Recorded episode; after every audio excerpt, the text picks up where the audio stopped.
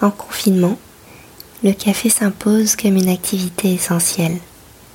Avant, quand on travaille, il est là, pause joyeuse et conviviale avec les autres. En confinement, il est l'instant à soi, l'instant essentiel où l'esprit vagabonde, un échappatoire loin du monde concret. Les cafés dans la journée sont comme si on tendait la main pour cueillir une rose dans un jardin. Une main tendue vers une odeur délicate et quelques épines furtives qui peuvent vous égratigner la chair rose du bout des doigts. Un mélange entre l'irréel et le réel. À la fin de la journée, c'est un bouquet, deux, trois ou quatre roses, deux, trois ou quatre moments dissous dans une rêverie, une idée, un fil de pensée à.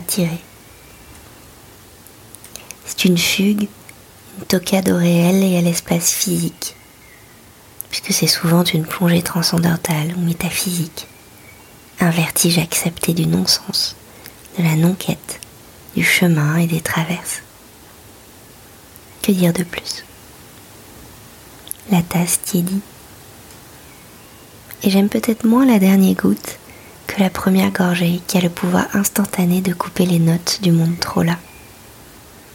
La dernière goutte, c'est la bulle qui éclate et le temps qui ressurgit. Paf, c'est fini.